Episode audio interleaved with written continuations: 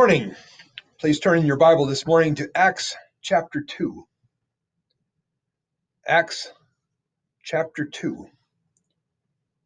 We're going to cover verses 14 to 36 this morning.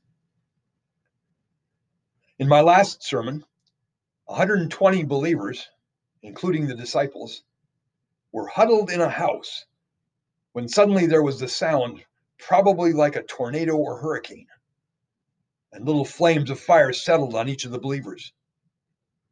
They began to speak in languages they had never learned before. The sound attracted a crowd of people from numerous nations who had come to Jerusalem for the Feast of Pentecost.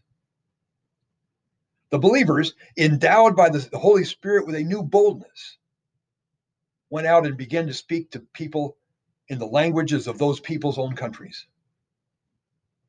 Some people probably from Jerusalem, who didn't understand any of those foreign languages, mocked them, saying they were drunk.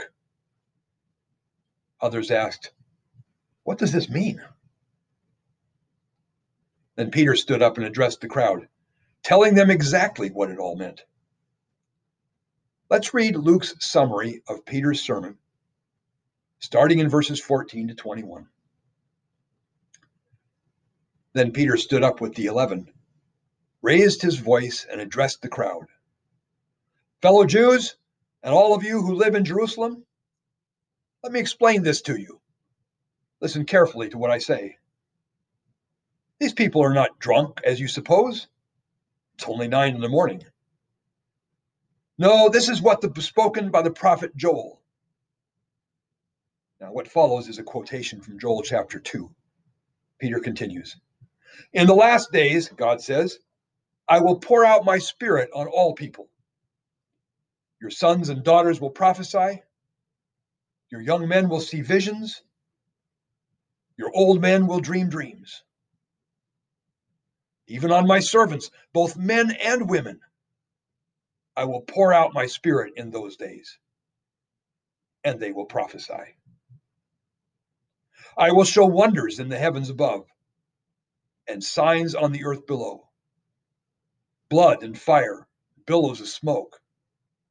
The sun will be turned to darkness, and the moon to blood before the coming of the great and glorious day of the Lord.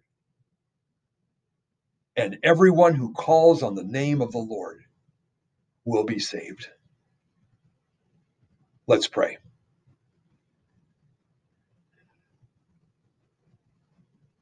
Father, we pray that that same Holy Spirit who fell on the believers at Pentecost would speak to our hearts this morning through your word. We ask that in Jesus' name. Amen. When verse 17 says that God will pour out his spirit on all people, the context is clear that this means all who have repented and believe in Jesus, including all young and old, and people of all races and nationalities both men and women. Joel and Peter, who quotes him, are prophesying about two ends of a long time period known in biblical terms as the last days.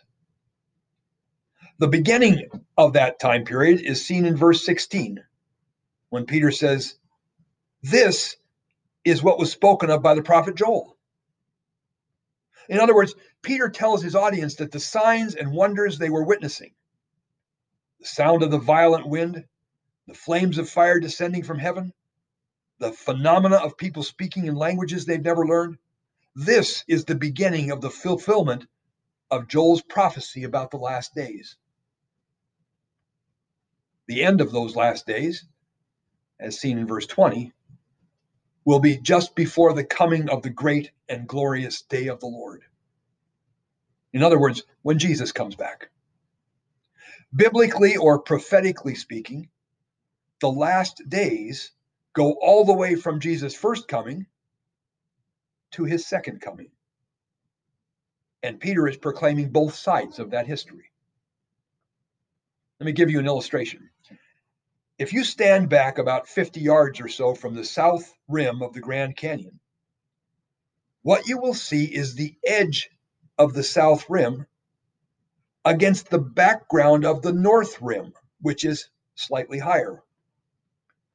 What you will not see from that perspective is that in between those two rims, there is a very deep chasm called the Grand Canyon, filled with many high formations and cliffs and smaller canyons. So much so that, believe it or not, when you're hiking in the Grand Canyon, you can actually get lost down there. But when you're standing 50 yards or so from the rim, you see none of that. In fact, from that perspective, you may not even realize that it's about a mile's distance between the north and south rims. Peter is seeing prophetic history that way. He sees that Joel's prophecy is beginning to be fulfilled with the signs and wonders they were seeing at Pentecost, and combines that with the blood, fire, and billows of smoke, the sun being turned to darkness and the moon to blood that take place just before the return of Jesus. What Joel and Peter do not see, because it has not been revealed to them, is the vast chasm of history between Pentecost and Jesus' return. Verse 18 tells us this, that these spirit empowered men and women will prophesy. When these men and women are talking to others in languages they've never learned, they're probably just not talking about the weather.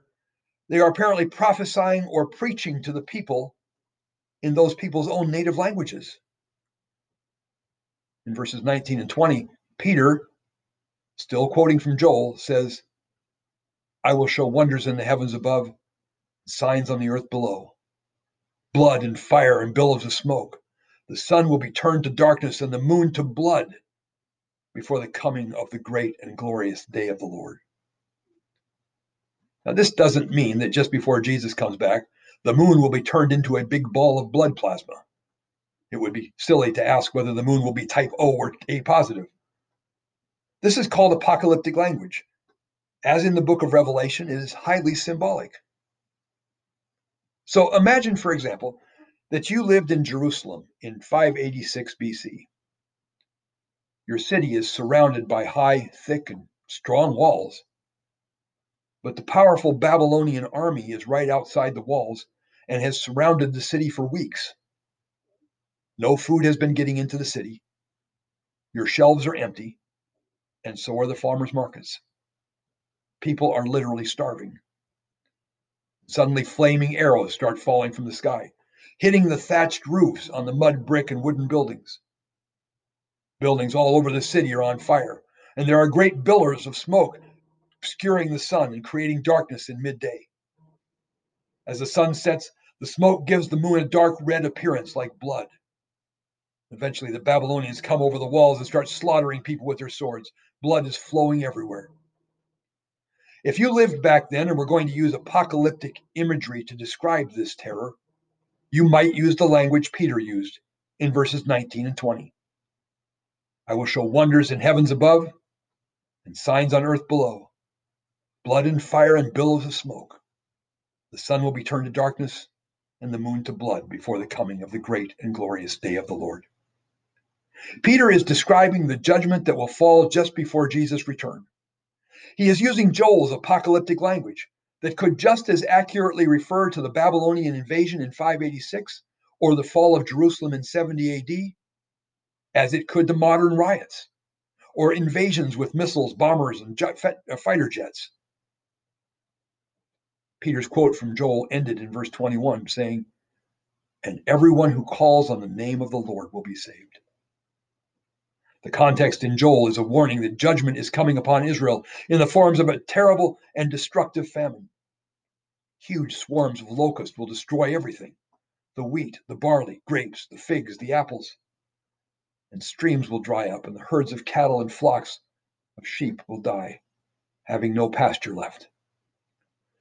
In this warning of impending judgment, the people are called to repent of their sins and turn back to Yahweh, their, God, their Lord. God also tells the people in Joel's time that someday in the future, God will pour out his spirit on all people. And in those days, everyone who calls on the name of the Lord will be saved. Peter explains this in verse 22. Fellow Israelites, Listen to this Jesus of Nazareth was a man accredited by God to you by miracles, wonders, and signs, which God did among you through him, as you yourselves know. Peter's point is that the signs and wonders his audience were seeing was the outpouring of God's Spirit predicted by Joel. And the Lord on whom they should call for salvation is none other than Jesus of Nazareth, a man accredited by God to you by miracles, wonders, and signs, which God did among you, as you yourselves know. Peter doesn't have to argue this point. Referring to those who lived in Jerusalem, Peter says they themselves know about all the signs, wonders, and miracles Jesus did. Verse 23, Peter says, This man was handed over to you by God's deliberate plan and foreknowledge. And you, with the help of wicked men, put him to death by nailing him to the cross. In other words, Jesus' crucifixion was not an accident of history or a defeat by the Romans. It did not take God by surprise but was part of God's deliberate plan. But God's sovereignty does not eliminate human responsibility. So Peter says that you, you people of Jerusalem, with the help of wicked men, you put him to death by nailing him to the cross. Peter not only holds the Jewish leaders responsible for Jesus' death, he also holds the crowds who rejected Jesus responsible some of whom were probably there at Jesus' trial, yelling, Crucify him! Crucify him! So, throughout history, many Christians have attacked and terribly persecuted Jews as Christ killers. These Christians and others conveniently neglected the fact that what that the Jews who did this, as it says in verse 23, they did it with the help of wicked men. These wicked men included Gentiles like Pontius Pilate and the Roman soldiers, Gentiles like you and me. Not only that, but not all Jews in Jesus' time agreed with his death, not the least of whom were the 120 Jewish followers of Jesus who were there that day. And besides, holding Jews responsible for the death of Jesus is as stupid and illogical as holding all Norwegians responsible for the Viking invasions or holding Japanese today responsible for Pearl Harbor. But Peter is very bold, telling a very large audience and a potentially hostile audience, You crucified our Messiah. Peter then adds in verse 24, But God raised him from the dead, freeing him from the agony of death, because it was impossible for death to keep its hold on him. Peter did not have to elaborate on this. It happened only a few weeks earlier, and news about the empty tomb and Jesus' appearances had undoubtedly spread like wildfire. So instead, Peter argues from the Old Testament scriptures that this was all part of God's plan. It was predicted. Starting in verse 25, Peter quotes from Psalm 16, which says, I saw the Lord always before me because he is at my right hand, I will not be shaken. Therefore, my heart is glad and my tongue rejoices. My body also will rest in hope, because you will not abandon me to the realm of the dead. You will not let your Holy One see decay. You have made known to me the paths of life, and you will fill me with joy in your presence. Folks, David knew that he would die one day and that his body would decay. We know that because in 2 Samuel 7, God told David he would die someday. So why would David say in verse 27, You will not abandon me to the realm of the dead? You will not let your Holy One see decay. Verses 29 to 32, Peter, filled with the Holy Spirit, explains what this means. Fellow Israelites, I can tell you confidently that the patriarch David died and was buried, and his tomb is here to this day. But he was a prophet and knew that God had promised him on oath that he would place one of his descendants on the throne. Seeing what was to come, he spoke of the resurrection of the Messiah, that he was not to be abandoned to the realm of the dead, nor did his body see decay. God raised this Jesus to life, and we are all witnesses of it. In 2 Samuel 7, God had promised that God would raise up a descendant of David whose throne and kingdom would last forever. Peter says David, speaking as a prophet, was pointing beyond himself to that descendant, the Messiah. So, although David died and was buried, Peter says that that one about whom David prophesied was Jesus, whom God had just raised from the dead. And in verse 32, Peter says, We, the apostles and others among the 120, are all eyewitnesses of that fact. Now, this is just a summary of Peter's sermon. My guess is that Peter explained to them how they had not only seen Jesus alive after his death, but spoke with him, touched him, and even ate with him. Peter concludes his sermon in verses 36 and 37, saying, Therefore, let all Israel be assured of this God has made this Jesus, whom you crucified, both Lord and Messiah. When the people heard this, they were cut to the heart.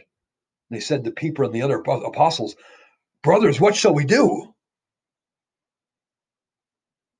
We'll find out next week what Peter says to do. So, whatever you do, don't spoil the story by reading ahead. So, what do we learn from this passage? First, I would suggest that this passage gives us an insight into why Peter, the apostles, and early Christians believed in Jesus. First, they believed that Jesus fulfilled Old Testament prophecies. In this one short summary of Peter's sermon, Peter quotes three prophecies. He could have quoted others, like the one in Micah about the Messiah being born in Bethlehem, or in Psalm 22 about the Messiah being pierced, his garments divided, and lots being cast for his clothes. Or prophecies in Isaiah 53 about how he would die with the wicked and with the rich in his death. The point is that one reason Peter, the apostles, and early Christians believed in Jesus because they were convinced that he had fulfilled Old Testament prophecies. The second reason they believed in Jesus was his miracles. Verse 22 says, Jesus of Nazareth was a man accredited by God to you by miracles, wonders, and signs, which God did among you through him, as you yourselves know. Peter could stand up before a potentially hostile audience and say, You yourselves were witnesses of his miracles. It is a powerful argument when you can point to your audience and say, You yourselves saw these things. You know it's true. A third reason Peter, the apostles, and early Christians believed in Jesus was the resurrection. Verses 23 and 24 say, this man was handed over to you by God's deliberate plan and foreknowledge. And you, with the help of wicked men, put him to death by nailing him to the cross. But God raised him from the dead. Verse 32, Peter says the apostles were all eyewitnesses of this event, the resurrection of Jesus. That is one of the reasons they continue to believe in Jesus even after his death. But all of that is kind of a tangent. The main point of the passage this morning is that the Messiah predicted by the prophets has come and you crucified him. But God raised him from the dead. Now, Peter obviously had never taken any classes on church growth. He didn't know about the best practices of seeker friendly churches. Peter, you might offend people. You might drive people away by the abrasiveness and offensiveness of your message. You might be called a racist. I recently posted a meme on Facebook with a caption that read, If Peter were preaching today, in the picture, Peter is preaching, Repent and be converted. And someone in the crowd says, More love. Another one says, You're pushing them away. Yet another one says, Stop judging. Peter lays it on the line and doesn't pull any punches with this crowd. Folks, we don't want to be needlessly offensive. But the gospel is offensive to those who don't want to hear it. It tells people they are sinners and have terribly offended a holy God. It warns of the outpouring of God's terrible wrath and judgment if they do not repent. This is terribly offensive to most people today, but we dare not water it down. If we do, we are not proclaiming the gospel. But the gospel doesn't stop there. It tells of a God who loved people so much, he would become human, allow himself to be mocked, ridiculed, spit upon, whipped, and tortured to death on a cross in order to save us from the consequences of our own sinful rebellion. But as Peter says in verse 32, God raised this Jesus to life, and we are all witnesses of it. Both Joel and Peter add that all who call upon the name of the Lord will be saved. To call upon the name of the Lord in Luke's writings is to repent of our sin and turn our hearts and lives over to Jesus in loving devotion out of gratitude for the love he demonstrated toward us on that cross. As it says in 1 John, we love him because he first loved us. The prophecy of Joel that Peter was quoting was a warning about the coming of God's judgment. Joel says it would be a time of destruction and terror when the storehouses are in ruins and the granaries are broken down, a time of blood and fire and smoke. And in the midst of all of this, God says in Joel 2 Return to me with all your heart, with fasting and weeping and mourning. Joel goes on to say, Return to the Lord your God, for his gracious he is gracious and compassionate, slow to anger and abounding in love. And he relents from sending a calamity who knows? He may turn and have pity and leave behind a blessing. The point is that while God is threatening judgment and the world is falling apart at the seams, he may yet relent if we would only return to him with our whole hearts and repent. Recent weeks have been a storm of chaos and destruction. Who knows if it's the beginning of the end or not, but if you know Christ as your Lord and King, it's time to get serious about him to reaffirm our commitment to Him no matter what may come. If you're not a follower of Christ, it's time to repent of your sin and turn your heart and life over to Jesus as your Lord and King.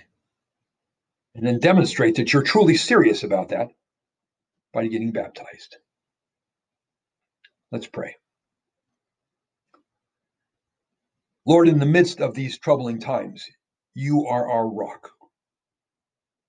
Help us to keep our focus on you. And through the power of your Holy Spirit, give us boldness and help us to be firm in our commitment to you. And Lord, if there's anyone here this morning who has not repented of their sin and turned their hearts and lives over to you in faith, give them an unrest in their hearts until they seek peace with you. We ask that in Jesus' name. Amen.